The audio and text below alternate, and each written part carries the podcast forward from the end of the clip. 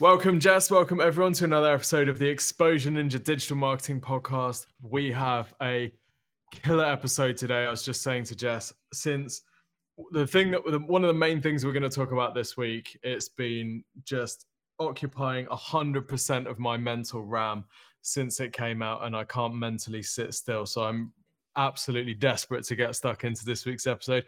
Jess, how you doing? Do you want to introduce yourself for people who don't know you? I am. My name is Jess. I am a digital marketing fiend. That's the word of the week. Um, at Exposure Ninja, I work in the internal marketing team. Yes, Jess is responsible for a lot of our a lot of the stuff that you see from Exposure Ninja, a lot of the stuff that we produce.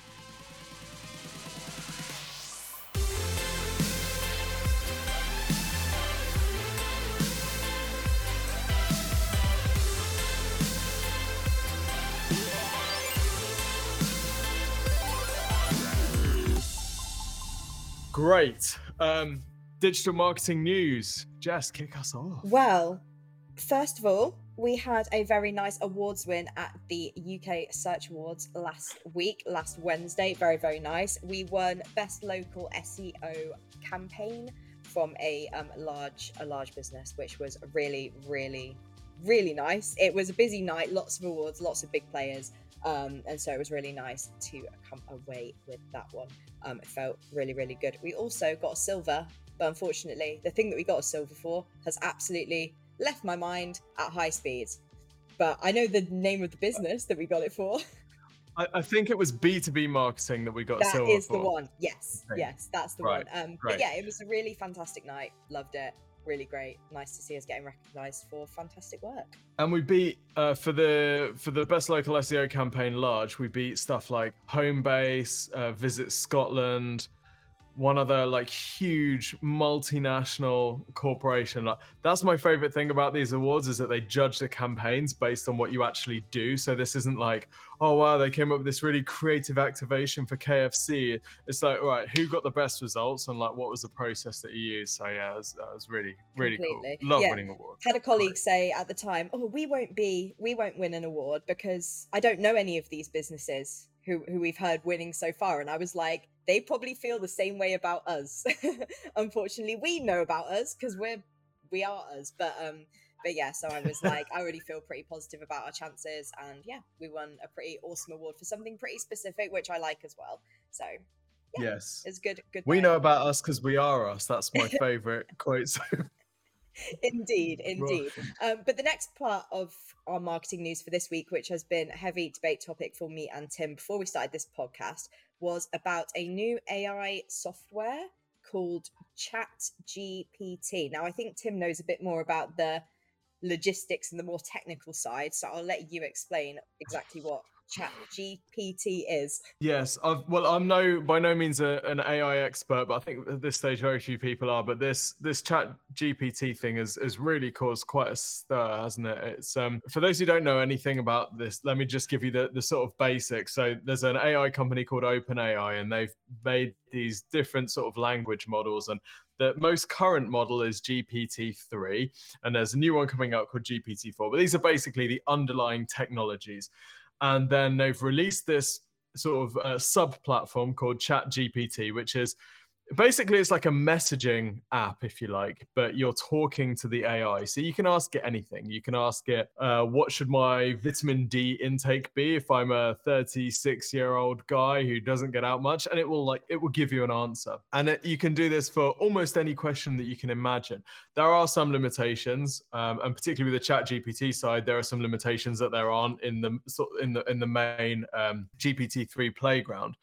But this has blown people's minds i think for a lot of folk it's the first time they've ever seen an, a hint at the capabilities and the disruption disruptive potential of ai so this thing can write script it can write code it can write poetry it can tell you a bedtime story it can combine different inputs from different things. If you say like you know um, tell me a bedtime story in the style of a redneck Eminem, then it will do a reasonable job of having a crack at it. And the implications for marketers are absolutely huge, almost difficult to comprehend huge, which is my, why my brain has been running on overtime since I've been playing with this thing. at the end of last week. Um, I think a lot of people are terrified by it for the potential implication on jobs, for the potential implication on the disruption to people's work habits. And I think that terror is 100% justified. This is the di- most disruptive technology I've seen. You know, this is what when I started my career at Exposure Ninja and built Exposure Ninja, we were essentially taking business away from Yellow Pages and feeding it to Google, right? That was a paradigm shift. And this is the first thing that feels like the next paradigm shift forward. So yeah, I'm I'm just my my default is to get super excited about these things and look for all the opportunities. So I'm absolutely fizzing for this. Jess, I think I'm right in saying I don't think you feel this same level of excitement. Is that accurate? I don't. And I have to say, I I said to Tim, I'm coming at this from a slightly different angle because I've seen the impact of AI in the art community and design community. And it has been a little bit scary and to some extent unethical in terms of the practices they're using, for instance, feeding art from artists without permission into, you know, the software to train it. And then people are then using it to make their own art, but it's not, you know, based upon other people's stuff. I've even seen people sh- post brand new art that they've made. Like you know people who aren't big artists and then somebody will respond to them they've put it through an ai and made something better. And it can be quite heartbreaking uh, to say the least and also like i said there's the ethical side.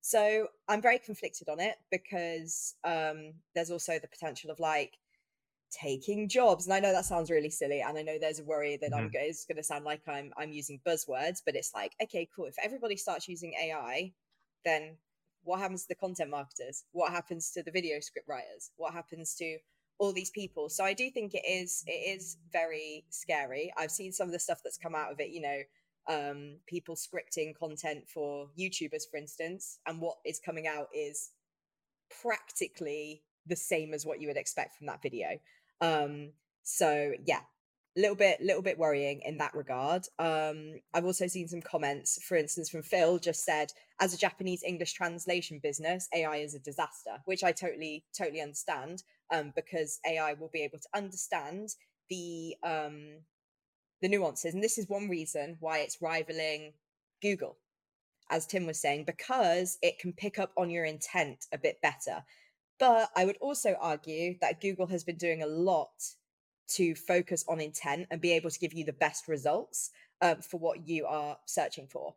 Um, but what we're finding is that AI is doing it in almost a more human way. Um, I've seen some mm-hmm. comparisons where I'm like, yeah, the results that people are getting from chat are from chat GPT are better than what they're getting from Google, explaining things in a way better way.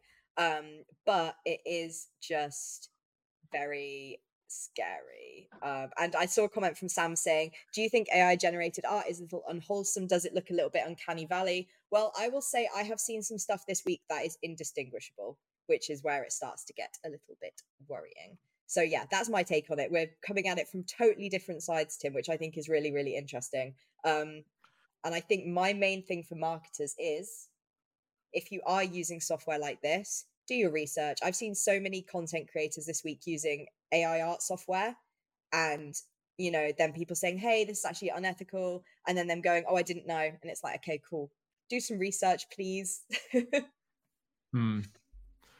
I think there's going to be there are so many unanswered questions like that, aren't they? About about ethics, about um, where who owns, so like ownership and and licensing and and all of that type of thing. And it feels like a lot of the laws that we have in place around copywriting and, and stuff like that um, really aren't built or optimized for a world where AI is potentially you know such a significant or could be such a significant force yeah. in all of our lives. So it seems like there's going to be some really difficult conversations there and uh, I, yeah it's, it's, it's, almost unimaginably disruptive i think at this point because you can either go down the route that like uh, james is saying unless it's a search engine google has nothing to worry about. Well it, it, it potentially is a search engine and the chat gpt thing has limitations. If you go into the gpt-3 playground you can say to it you know, find me five uh, local accounting firms or five, find me the five best accountants for a small business, and it will give you answers. So in that sense, it's you know it's directly taking on Google. The Chat GPT thing is a bit more limited. They don't sort of search the internet for stuff, but you know this is this is potentially a direct competitor to Google. I think for marketers, I've been thinking there's a, there's a sort of a few different ways that this is going to disrupt us. Firstly, as a as an alternative to Google for informational search. So a lot of the stuff that we do for clients, a lot of the areas that we've had success for clients is building massive amounts of content at the top of funnel so that people who are starting to research some different options at the very start of their purchase journey can get information on our client sites, go to our client sites, we convert them, sign them up to an email list and you know build a relationship with them over time. That flow, if this becomes mainstream, that flow is totally disruptive because rather than going to Google to do your top of funnel research, you will go to this tool and you have you, it, the research it happens in a completely different way, right? Let's say I wanted to find the best external mic for my phone so I can make TikToks with better sound quality, which has been my mission this week. Um, previously what i would have done is gone to google and i would have typed something in. Google wouldn't have given me the answer. It would have given me a bunch of websites which claim to have the answer. I would then have gone through and i'm starting to compile different bits of information log it in my head and then i might draw up a sort of mental list of three or four which i might then research further and then make a purchase on GPT, this is completely different. You might say something like, which is the best mic for iPhone uh, using Lightning connector so I can make videos on TikTok? And it would then give you an answer, right? So it's a completely different proposition. And just like when Google took over Yellow Pages, it was so obvious that this was the next generation. I feel like a similar sort of thing here. So I found myself using GP, Chat GPT over Google within one day of playing with this tool. Now, at the, at the stage it's at, really early beginner, you wouldn't use it for everything. So if you did want to find a microphone, for example, you actually wouldn't use ChatGPT because it doesn't have products, you can't shop through it, and it's all fairly limited in that area. But I think as marketers, we cannot underestimate how disruptive this could potentially be. So I think that's the first thing is that if it disrupts Google, then a lot of what we do on a daily basis is totally different. A lot of how we get our businesses found by potential customers is completely different because we need to figure out what the recommendation engine is behind these artificial intelligences to make sure that when someone asks for a recommendation, we're being found there. So it's a sort of sort of game changer there. It also potentially disrupts any business which makes money from sharing expertise because this platform is sort of optimized for answering questions that you might have to ask a professional for example. So if you're a nutritionist or you're a or you're like a fitness person well you can go on here and you can type build me a fitness plan based on this equipment or build me my recipes and my uh, calorie intake based on my needs you know and it will do it. So if i'm a business that's offering those services for clients i'm thinking oh hold on a minute. My clients might be able to actually get that quicker free. I might need to think about how i play with these tools. So i think it's it's super disruptive both in how people find businesses and also what businesses sell now, of course, there's always opportunities. Every time there's disruption, there's a challenge. And there are people, like you said, Jess, there are people who will lose their jobs because of this, just like there were Yellow Pages, Google, just like there were printing press, you know, just like there were clothing looms and, you know, artisan craftspeople. There will be people who lose their jobs. There will be huge disruption. There will be lots of conversation. There'll be political fallout. This is, you know, this is, a, if it is a paradigm shift that it looks like it could be, there will be all that sort of fallout. But al- uh, alongside all of that, there's massive opportunity because this is now a tool that we can play with, that we can optimize, that we can use to supercharge whatever creative or strategic output we have. If you want to build something, you can build it much faster. The the the possibilities and the opportunities of this are they're difficult to comprehend because they are so broad and so deep so i'm viewing this as extremely exciting but it's extremely exciting if you're committed to figuring it out getting to know it having a play with it and working out how you're going to use it. It's terrifying if it's just that other thing which you're trying to ignore and you're hoping isn't going to happen because hoping a new technological revolution isn't going to happen has not historically been a winning strategy. So, yeah, it's going to be fun. yeah, there's a lot of things that I think we're just not going to know how it's going to play out at all until it actually plays out because obviously we're both quite technological people who are quite connected to that space. So of course we feel like everybody is talking about it, whereas actually maybe people aren't talking about it as much as it feels. Um, we had a question saying, "Do you have to pay for it right now?" I think it depends on the software you are using. Chat GPT is free, but last time I checked, it wasn't. We weren't able to access it right now because so many people are trying to try it out that their servers went wrong. Um, I think the other challenges are that if you are using this as a replacement for knowledge, um, sometimes it responds with really confident, factually incorrect answers. So you could, let's say you started a business that you don't know too much about yet, you're trying to build your credibility. You could use something like this to create content for your site and then end up saying things that totally ruin your credibility to anybody who's in the know. Um, so you do have to be careful with that but it will be it's worth keeping an eye on and making sure you're aware of it. If this is the first you're hearing of it make sure you have a look um, because it could just come out of nowhere and destroy everything you love. Which is how i feel about it right now.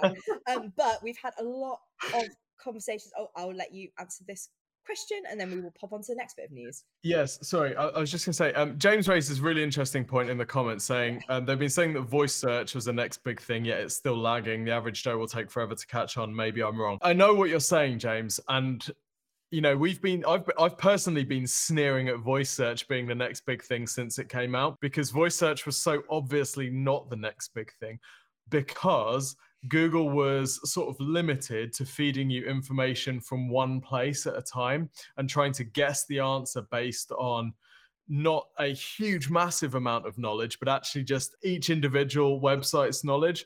Um, it basically voice search is the featured snippet, right? And the featured snippets are very rarely perfect. They're still useful, but they're very rarely perfect. And particularly, you know, e-commerce through voice search never taken off. Amazon are just in the process of killing some of their Alexa division, not not literally, but you know, killing the the project to an extent because the voice search piece hasn't taken off uh, for product purchase in the way that they'd hoped. So I think that is it's a very um, sensible caveat. You know, a lot of people got really excited about blockchain and said similar things. You know, uh, the whole world looks completely different now. I understand blockchain and this is the m- most disruptive technology and people don't get it. And then it turned out that there were no sort of useful applications for it. For me, the difference here is the fact that um, this already has useful applications. Like we use AI writing in our content marketing team already. Now it needs a pilot, it needs somebody to drive it, and it needs somebody to optimize the results. Because, like Jess said, it can feed you very confident but wrong information. I asked the OpenAI uh, playground today, who is Tim Cameron Kitchen, and it told me that I was uh, I was leader of an investment firm, Cameron Kitchen Associates, and a philanthropist based in London. That was news to me. So it, it's not always right and I think what's important to say is at the moment, everything that we're playing with and everything we're looking at is pretty early stages. This isn't even the mo- this isn't even the latest tech. This is like their beta version that they're just throwing out there to see what people do with it. Um, I think so. Yeah, I'd say the applications are already there. We can already see how we would use this. We can already see that the results are better than what we would get elsewhere for some queries. Um, and I would also look at the the level of the people that are getting excited about this. So employee number 23 at Google, who created the uh, the G or was in charge of Gmail and um, made their "Don't Be Evil" tagline. He gives Google one to two years lifespan based on this new tool. So he's he's like an educated person in the space, has been there from the start, and he's calling time on the status quo. So yeah, I, I think it's not it's not voice search. I think it's another level beyond that. It's it's a paradigm shift rather than voice search is essentially a, a, different implementation of the same technology. This is a different technology. Completely. We will hop yeah. on to the next bit of news because else we could definitely talk about this for the entire podcast which isn't in our best interest. But the next very very quick bit of news before we hop on to discussing this week's video is that TikTok and YouTube have released their top lists for the year, their top creators and their top breakout creators, as well as their top advertisers. And if you are doing any marketing either on TikTok or YouTube or doing any video marketing in any form, it's definitely worth looking at these creators. Even if you're like, well, these people aren't in my niche, you know, Mr. Beast is at the top of the YouTube. Why should I look at that? Because these creators are getting attention and doing things in ways that will benefit you. Maybe the content type or the topics they're covering won't benefit you, but it could potentially be the way they keep their viewers around, the way they pick up on trends, the way they use a current trend in their own style. And it's definitely worth looking at that as well. And that's a nice segue into our YouTube channel, Tim, and the wonderful video that was released this week about e-commerce digital marketing. Yeah, uh, well, I, I, before we move on there, Jess, I, I just wanted to ask you because you're very TikTok and YouTube native. You're the cool one. Um, what were there any surprises or any sort of common threads that you noticed about the top YouTube and TikTok creators this year? Anything that was sort of stood out to you? Yeah. so with YouTube, if you are a white man, you're probably going to do really well because I would say pretty much I think there was one woman in the whole list including the breakout mm. list as well. Um wow. Yeah, yeah, which is quite shocking um and maybe like three people of color. So it's very um wow. very bland list, but in terms of content, there was a lot of high speed content definitely some stuff that was targeted towards younger audiences but again there is definitely things that you can pick up from this and convert it to your own content and your own audience even if it's just you're like i really like the way they did this or i can see that this is the pacing um so that was one thing that i did notice on tiktok much much more challenging to sort of figure out what content was good because TikTok are quite wonderful and do the whole of Europe. But that means that half the videos don't know what they're saying, which is on me for not knowing enough languages. But you can still visually look at some stuff. I was admittedly I was more interested in YouTube.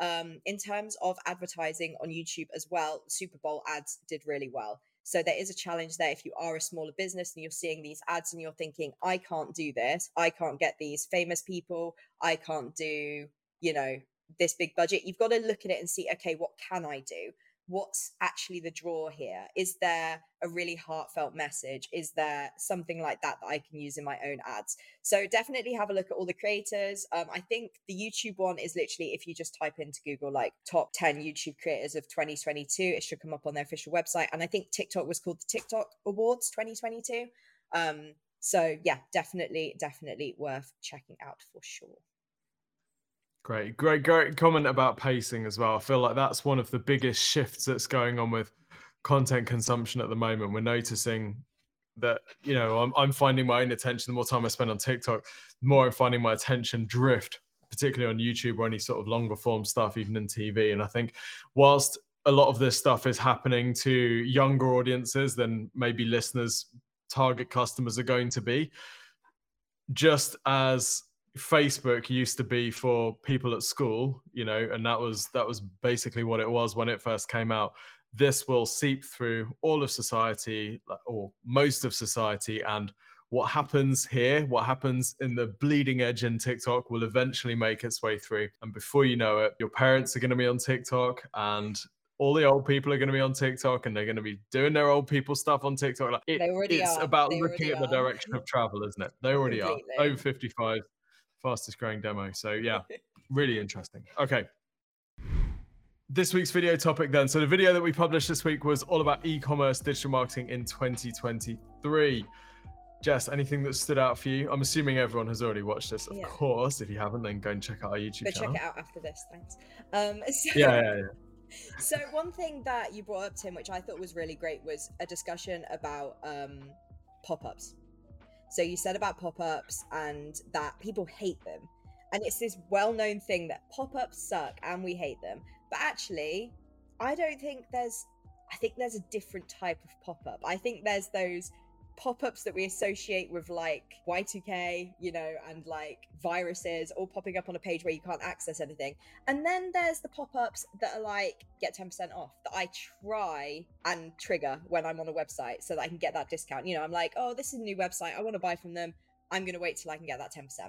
So I thought that was really interesting. Do you see in the consumer space that people really do hate pop-ups or do you think it's actually because a lot of people in the marketing space or in the business owner space are only familiar with pop-ups in that kind of Y2K way. That was a really roundabout question, but I hope it made sense. Yeah, yeah. I think it's it's the, the you know the user testing video, the feedback or the heat mapping where you can see them going straight for the X. It's I think pop-ups have always been one of those things where there's there is a bit of a trade-off. If you just wanted to make something that was purely um, purely user focused. It's a bit like what we talk about, you know, with YouTube. Like, where do we put the call to action mm. in the YouTube video? Because if you just wanted to make something purely for the people, you would not have a call to action. But if you wanted to make something that was purely for business, you pack it with ads. And I think it's the same with pop ups. So whether you're looking at heat maps or user recordings, or you're getting, you know, live user feedback on a website, the pop up you know the, the the keyword for pop-up is annoying right? These annoying pop-ups are everywhere. Oh i'm just closing another pop-up. And then it's that thing of yeah i know they're annoying but when you look at analytics and what they do to your conversion rate we, we're to keep them despite them being annoying. So i don't think they're yeah i don't think they're going anywhere. I think i remember interviewing someone on the exposure ninja podcast a while ago with a really interesting angle on on pop-ups and this type of thing and they had they viewed it as more like an incentive. So you could incentivize a bit like what you're doing here. So you're saying, I know that I'm going to get a pop up offering me a five or 10% discount for sign up. So I just, I want that. I don't care about the annoyance. I, I just want that thing. Yeah. And it's seeing if there's a way of implementing that so that it's least annoying. So, for example, a pop up as soon as the page loads, that can be really pretty annoying because you don't yet have the context to know that that discount has any value. Whereas if I land on a product page and then I get a pop up, ah, okay. Yeah. That's less annoying to me because I'm a little bit further towards that purchase. That 10% now has higher value to me than if I just land on your, you know, I land on a blog page and there's information, but you're already popping me up.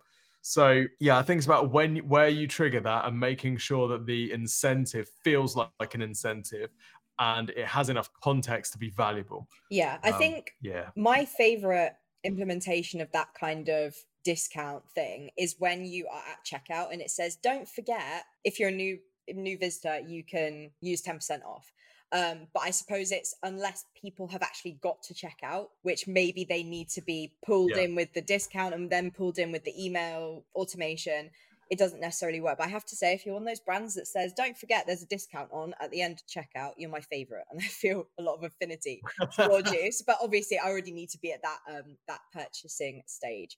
Um, do you have anything else you'd yep. like to say about the video this week, Tim? Uh, no, other than uh, people should be collecting data. So if you, whether it's a pop up or whether it's some other incentive, you know, it's it, we're talking about e-commerce marketing, but I think the race is on to capture customer data. The reason people have pop-ups as soon as the page loads is because then they can get you on browse abandonment, they can get you on basket abandonment, you know, even if you didn't get to basket. So that really is the play for next year is is capturing customer data as soon as you can and as much of it as you can, particularly now that we're getting less data. You know, Facebook, uh, the iOS 14.5, we've got Google Chrome ending cookie use uh, at some point that they keep kicking it down the road. Yeah. But you know, the, the game is all about collecting as much customer data as you can. That should be the aim of every single website, whether you're e-commerce or lead gen.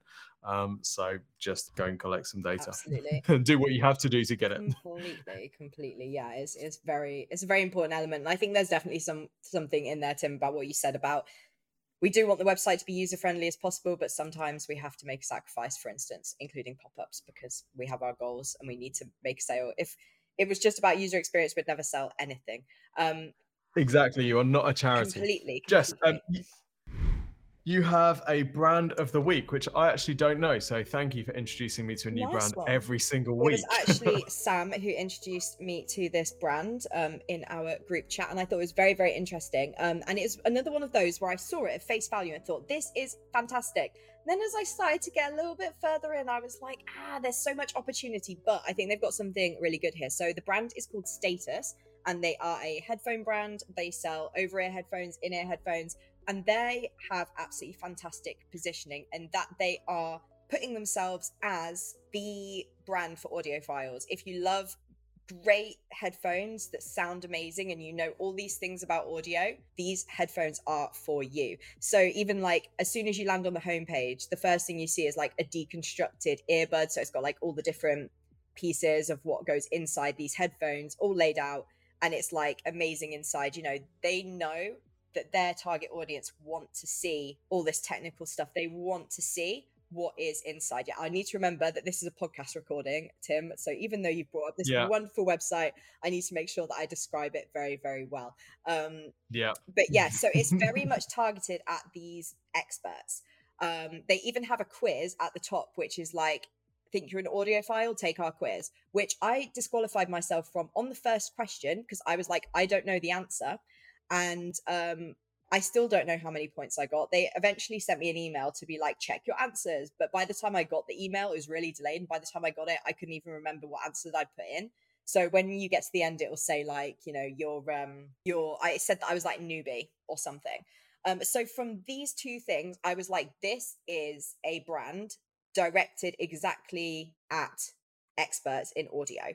Um, and then as I started to learn more about them, this started to disintegrate a little bit. So I don't know if they're in the process of repositioning themselves or if they are trying to cater to everyone. Um, but one thing that stood out to me, and this is a conversation we have quite quite often, and it was actually that I thought the products were too cheap. So at the moment, hmm. the flagship headphones, they're best of the best. Sorry, not their best of the best, but their flagship headphones are sixty-five pounds uh, when they're not on sale. Their core headphones are eighty-two pounds, one hundred and forty for the earbuds, and it just fe- feels almost like not expensive enough for the people they're targeting. Um, yeah. And I remember looking at it and thinking this must be wrong because I felt like when I'd been on the website before and looked at it, I thought this is really expensive, but that wasn't actually what happened. I think I must have just assumed that. So I think actually mm. some people who are coming onto this website and see the positioning, see it being dismantled, see them using the word audiophile, doing this really technical quiz, would be expecting more expensive headphones because often we associate price with quality, which isn't always true. Um, mm. But then doing a bit more research, there was some parts that were like, you know, we want to make it affordable for everyone. Um, and then also there was some phrasing that said like in I think it's in the sound standards section of the website. It says for everyone everyone who loves music is an audiophile. But I love music and I did the audiophile quiz and was absolutely clueless. So I think this brand has such a good option to position themselves as the brand for people who really love music, know music super well. And then it's kind but unfortunately it's kind of diluted itself down into being a brand for everyone, which can be a good idea. I feel like they could do so much more. Like they've got all these other things as well. Like they don't put logos on their products because they know that audiophiles kind of don't want to be defined by a logo. And they just use these tiny little serial numbers that are like etched in and stuff like that. And I feel like everything about it has been created for a very specific area of people. And then they've been like, actually, it's for everyone. So yeah, I'd love to know your thoughts, Tim on that. Yeah, I think you've nailed you've nailed the the kind of interest about this company. This is this is super fascinating. There's there's a couple of brands that um I can't remember either of their names, but there there was one that was positioned. They were a wine company, and their position their positioning was um hit, when you're buying a, a cheap bottle of wine. Here's what you're paying for, right? And it's it showed that in the wine it showed like 80% or whatever is like supermarket markup, and then 10% is the wine, and then 10% is the packaging or whatever. And their thing was that we're going to sell you our wine's going to be cheaper, but it's actually going to be better. You're spending more of your money on the actual wine,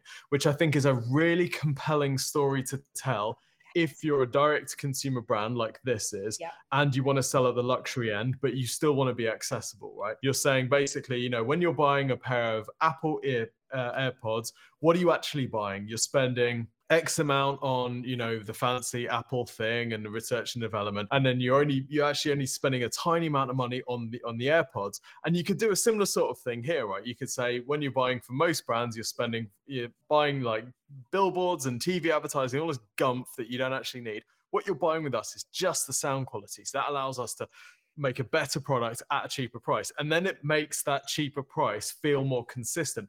What you're talking about is that dissonance between this is a higher quality product than you're used to, but the price is cheaper. That doesn't feel real to us. Um, and I, that for me is, is the danger here. There was a fantastic Instagram, the second brand that this reminds me of, a fantastic Instagram ad campaign from an earphone company where, uh, if, if Samuel Lloyd's listening, he'll probably know them, but um, where they gave these earphones to like producers and mixers and mastering engineers and the the video ads were like people's reaction to this incredible sound. And that was such a good way of demonstrating that this was a, a sort of next level in audio quality. Because the other challenge a company like this has is they're trying to demonstrate audio quality through a, a web page which is purely visual. So you don't actually know how good these things sound until you've used them so it's a very difficult pitch. So you've got to then rely on, which is the bit that's missing for me. Like they've they've got some reviews, but I'm looking at the reviews thinking I don't know how qualified these people are. So especially some of the the wording that they use makes me think, well, these people aren't like audio experts at all. So do I really trust their opinion? So yeah, I think they've got to find a way of doing the demo in a compelling way that doesn't involve you actually making the purchase. This is why Bose for years gave their, you know, they had a massive money back guarantee of like 30, 90 days, 100 days, whatever. You buy their product, you use it, you fall in love with it. And then if you don't like it after 100 days or something, you can send it back because they knew this is a new sound technology. We can't demonstrate this through a magazine ad or whatever. So they had to find a way of doing it. So I, th- I think you've articulated their challenge perfectly. But I love the I love the angle. I think I love the the look of the products is is great, uh, particularly the earbuds. I think they look really striking, really different. It's just at the moment, it, I think it's going to be missing the target. I don't think it's going to be converting anywhere near as well as it actually could do. And it's that position piece which is missing. 100%. I think I have to add as well, I think it's interesting that you remembered the unique selling points or the positioning of those two other brands, but couldn't remember the names of them. So it could almost be that hmm. they went too far the other way of being like, we're the new thing, mystery. But then if you forget, it's not great. Like, um, but I can see Dale yes. Davies left in the comments of our YouTube live saying Naked Wines was the wine one. And I recognize the adverts that you described for the headphones, but I couldn't tell you which headphones they were. Um, but very, yeah, very interesting. Um, yeah. Yeah, I, I think some of this is uh, like I'm not the audience for the wines or the headphones. Really, I'm not. I'm not bothered about the, the, the sound quality. So I think if you were, then you'd be motivated to make a purchase. You might care more about that space. I've never drunk a glass of wine I've enjoyed, so I'm definitely not a Naked Wines customer. But yeah, thanks, Dale, for the reminder. very, very helpful. Tim, your Exposure Ninja campaign or lesson of the week, what have you got in store for us this week? Because I know we got a bit carried yeah. away last week and didn't have time to fit it in. So I'm very keen to hear what you have to say this week. We did. So every week on the podcast, we uh, on this new format, we share a lesson or a learning from one of the campaigns that we work on, or that you know we, we consult on, or that or that we run. And this week, I wanted to do something a little bit different and talk about Exposure Ninja's own marketing because I feel like sometimes you need an outsider to give you a bop around the side of the head to remind you of some core principles. Um, so Exposure Ninja, we've since we started the company, I remember sitting in a room with a guy in our latest video. I think we talk about I talk about it, and he said no one's ever going to buy from a company called Exposure Ninja. That's a ridiculous name. Like no one's going to take you seriously. It sounds unprofessional. Blah blah blah. And I remember thinking he he does he doesn't get it. Like if, whether you're selling marketing or whether you're selling accountancy, like you can be fun. You can be fun. You can be interesting. You can be entertaining. You can be the most boring B2B in the world. I mean, if you're in like corporate reputation management, maybe you might want to be a bit boring. But other than that, you can be fun. You can be interesting. And I think over the years, as we've worked with larger and larger companies, we've become a little bit boring. And you know, we tone down our branding, we tone down our look and feel. We we've got this amazing character Shinobi. If you're watching the video, you can see behind me but we never, you know, we were all very cautious about overusing Shinobi and making ourselves look too playful. And um, we had a meeting with uh, our, one of our, our, board advisors, um, amazing guy, Andrew Bloch, who um, fr- from Frank PR, he's Lord Sugar's um, PR guy and uh, was uh, at least partially responsible for the meerkats from Compare the Market. And he told us a story about Compare the Market and said, you know, they were quite close to being in serious trouble, that business.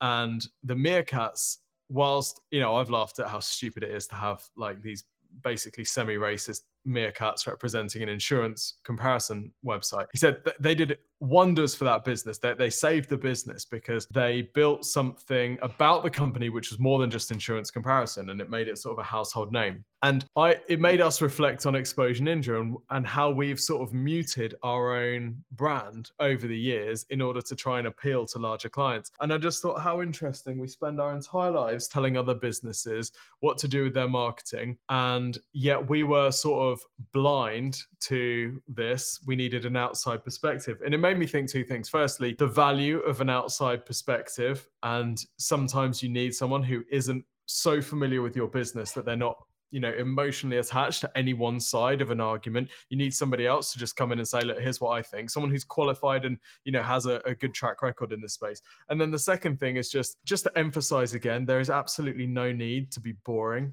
as a credibility tool it being boring is not a credibility tool being boring is not a selling point and yet so much of particularly B2B branding, but a lot of branding is about being boring, looking professional, and looking safe. I'll tell you what's professional it's being really good at what you do and being able to demonstrate results of the things that you do. That's professional, right? People work with all sorts of crazy characters who aren't quote unquote professional but they do they work with those people because they get results. So yeah, it was just like a bit of a oh mate, what have we done here?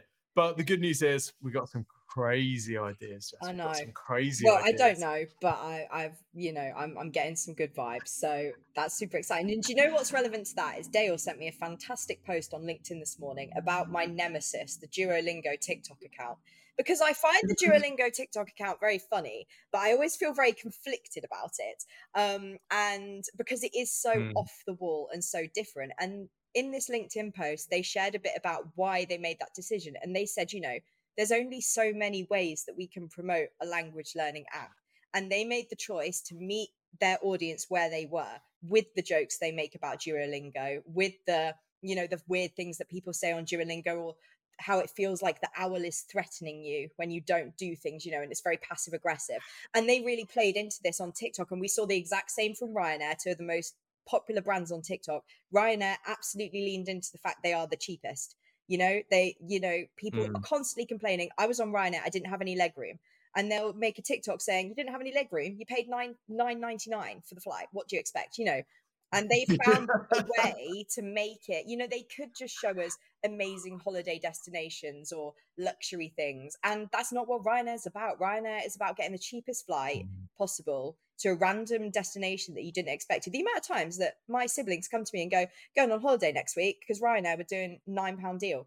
You know so i think yeah duolingo i think they're very extreme. I love them and hate them. Um maybe i love to hate them who knows? But uh I think they're a really good example of how you can take something. Language learning is was a constant pain for me at school. I can imagine it was for many other people, and they've made it really fun. Mm. And when I was learning Japanese, Duolingo was my go-to app, and I've had a streak of like 170 days, I think.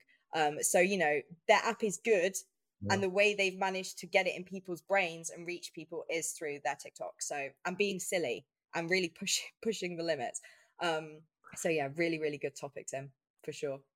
And I think what you've said there about both Duolingo and Ryanair is they've adopted a a personality, a single personality on social, particularly on TikTok. And they might have slightly different personalities across different channels. But for me, social most businesses haven't got to grips with social media. They've never been able to to to do it. They've never been able to post in a way that actually gets traction or customers. So they'll post stuff out, but it'll get very little engagement. And it's terrifying to nail yourself down to one personality and say, right, we're going to be a cuddly owl that makes really super risque Dua Lipa jokes and, and all this stuff and is like slightly deprecating and takes on Google Translate or whatever. It's very scary to do that, but it's actually kind of required if you're going to get traction in social media. I found out today that the Ryanair TikTok account, there's one sign off. There's one person who signs that off. And again, it's pretty scary to put that in place because we saw, you know, we, we're about to cover some marketing fails. What can happen if stuff goes wrong and how quickly things can go viral, good viral or bad viral. It's very scary to do those things. But if business is going, if marketing is going more TikTok, if mar- you know, it might not be, but if marketing is going more to that route, businesses are going to have to adopt a personality because the stuff on TikTok that gets traction and the stuff on social more generally that gets traction has a personality. So there's going to become this point where even boring companies, they either have to have a figurehead or a face or a bunch of faces or they adopt some sort of personality. And I think it's it's something that most marketing teams aren't well set up to do and it's going to be painful. Yeah, definitely, definitely. Agree with you. Yeah, I think sign off is does limit people, especially if there's a trend on somewhere like TikTok where it is so quick. And sometimes you can't explain it. Some of the stuff that goes on on TikTok, I'm like, mm. I do mm. not have time to explain this to you. Just let me make this weird video. Like, I can't go through the layers and layers of how deep this is. Like, just let me make this video. So, yeah. Yeah. Talking of, um, as we said, not, you know, having sign offs that are too quick or not totally being on top of stuff. I will start with my second marketing fail of the week, which was Balenciaga. So if anybody is, oh, you know, God. connected to any social media, you probably would have heard what happened with Balenciaga this week. I will try to discuss it in the most sensitive way possible. Basically, they had some ads going live which had child models quite young, maybe 3 or 4, holding bears that were bags that looked like they were wearing adult clothes, let's say, things that aren't appropriate for children to interact with. Um, and after seeing this, people then spotted some other ads that had copies of court rulings that were discussions on child exploitation like in the bags. It was just a really strange combination of things. And whether or not it was a case of literally accidental or not um it definitely caused a stir. And balenciaga maybe didn't handle it in the best way. They did a huge jump and pointed in every direction and said it was the photographer it was this it was this it was this you know, there was stuff like the photographer always does photography of children. So naturally, it makes sense they would hire this person to do a photo, photo shoot with children. The photographer wouldn't have made that decision themselves. And there was all this these things. Um, they also threatened to take legal action against the creative directors and whatnot. Um, and even Kim Kardashian was like, I'm going to be questioning my relationship with them. And I think she's quite a big spokesperson for them, been connected to them for a long time. Um, but then three days later, after everything, Balenciaga took responsibility for it all. Made one post where they took responsibility for some of it, not all of it. Deleted that, posted it as just a story. Made another post, and it was just very much felt like nobody knew what they actually wanted to do. Um, mm. And then they sort of said, "Oh, we don't know. We don't know how this happened." But they're a huge company, and it's sort of the difference between having very limited approvals, let's say, to put something quick out on TikTok and not having enough approvals or not having enough, as we discussed on the podcast last week, not having enough sense checks to say what might be wrong with this image. Um, and so I think mm. people people are going to be seeing that company in a very different light. I mean, they deleted all their social media posts on Instagram. I think they deleted their Twitter account. Um, and the lesson for me, really, there was two lessons here. Check your marketing campaigns and make sure you sense check them. You know, especially if you're dealing with protected groups like children, like minorities, because you need to be double, triple, quadruple checking every single thing. Um, and the second one is that stick to your story. And maybe I'm not saying that Balenciaga should have continued with a 25 million pound lawsuit, but that's a very big lawsuit to make a decision on on a whim to then retract.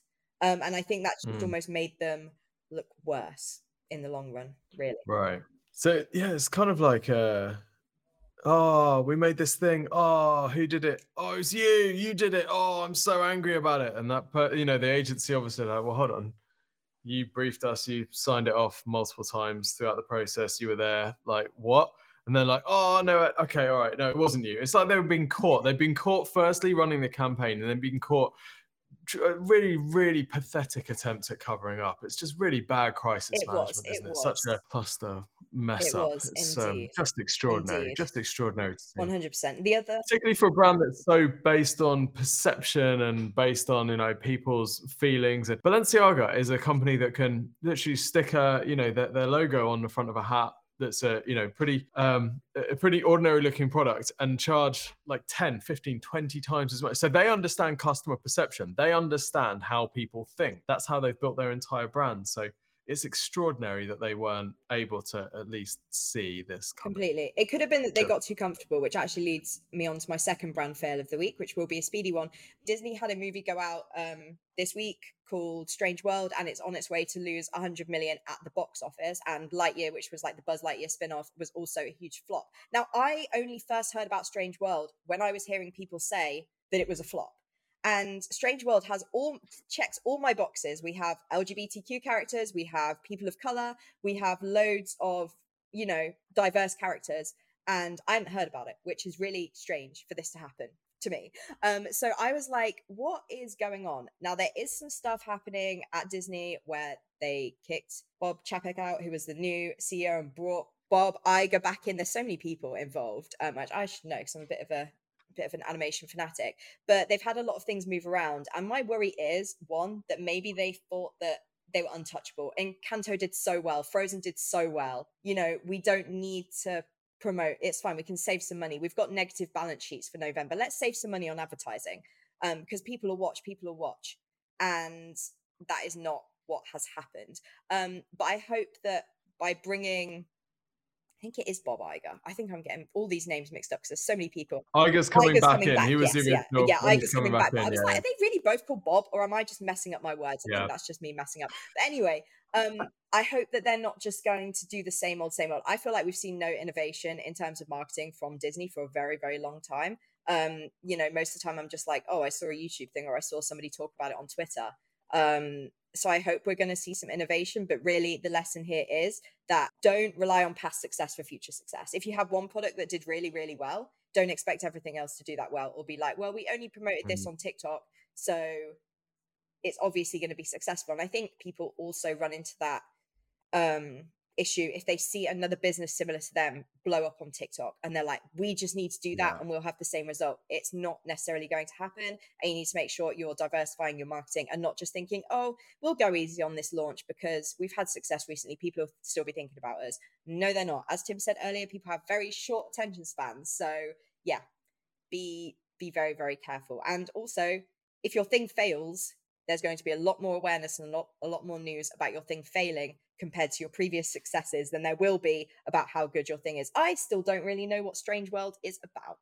Um, but, and and it's just like all I know is that it's flopped. So yeah, two very very important lessons there from our marketing fails of the week. Yeah, great lesson. Cool. Um, marketing question of the week. So every week we answer one of your marketing questions. You can email us hello at exposureninja.com. And if you put in your subject line podcast in capitals, then uh, as long as it's a question, we might read it out on the show and we might try and answer it. Um, so this week's question, Jess, is um, Airbnb has destroyed its website, according to commenter commenter DaVinci Resolve How, who commented on a previous video. It's actually our video about Airbnb.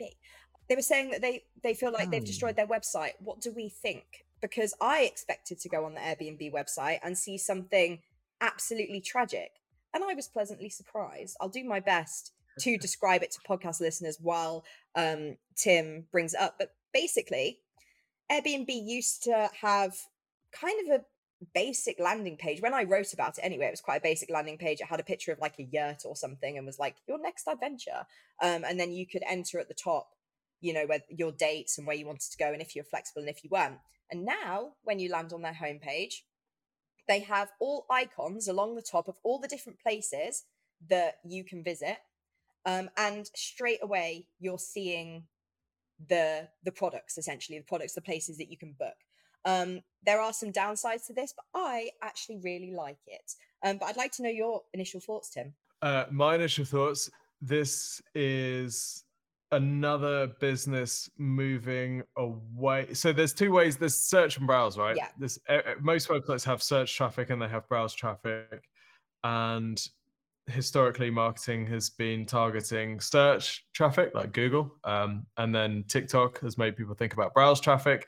And now a lot of sites and net- social networks have some form of browse algorithm that's designed to sort of show you stuff which might pique your interest so they can spur you to purchase even if you weren't originally thinking of purchasing which is exactly what it looks like they're trying to do here to start this as a sort of inspiration place rather than a find something where you need you know airbnb used to be i'm going here i need somewhere to stay on these dates and I, you know, my here are my criteria. Whereas this to me looks more like I just want some inspiration, and it looks like that's what they're kind of going for. Um, yeah, I mean, from an SEO perspective, I'll be like, "Where's the copy?" yeah, that's so so true. So, so true.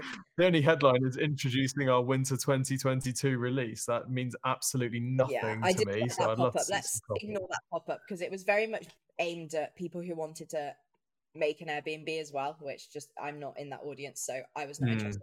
I am very excited to share what I thought about this because as much as yes, from an SEO perspective, it's not good at all, especially because you're like, where's the copy? Whereas the way that I saw it is I've definitely seen a lot more conversations online where people are saying things like, why get an Airbnb when a hotel is the same price and you get your towels and you get breakfast included? And I agree. I will more often than not now book a hotel because I'm like, well, all my towels are sorted and I don't have to worry. But I think that might be yeah. why they're repositioning themselves like this because pretty much all those icons included across the top are very unique things. Like you've got the log i think it starts with log cabins or it did on mine they have log cabins castles um yurts tents like all these different things and i think it's because they're trying to reposition themselves as the alternative to a hotel but not because of price it's because they're offering yeah. unique experiences and places Um, and so I did think that was that is probably a really smart move from them, just because they don't totally control the pricing. It's up to the individual host to do that. And if the hosts want to charge more than a hotel, they're going to charge more than a hotel. And Airbnb's gone a very far, gone very, very far away from the air bed and breakfast that it stands for, where it literally was Yeah. about blowing up an airbed in somebody's house and stopping on an airbed, um, to being I want to book a hotel for the weekend. Um, so I think that's why they've Yeah. repositioned themselves. Definitely. Um, Yeah. Bang on. that's that's my thoughts anyway. Bang on. And also, I thought it skips a skip. Yeah, I love it. step because you can still search right at the top of the page, but the site is showing you what you can get immediately. You know exactly what you're getting when you're on this site from the get go, in my opinion. Um, but maybe not. We'll see. It might just be me because I know Mm. have used them for a number of years. Um, but yeah, there we go. That's that's my insight. Yeah. Great shout. So if you've got a question about digital marketing, hit us up. Hello at exposureninja.com and we will do our best to uh, to answer it. We will indeed. Jess, thank you so much for joining me. Thank you everyone for tuning in. Very And welcome we will see you next week. We will. See you later.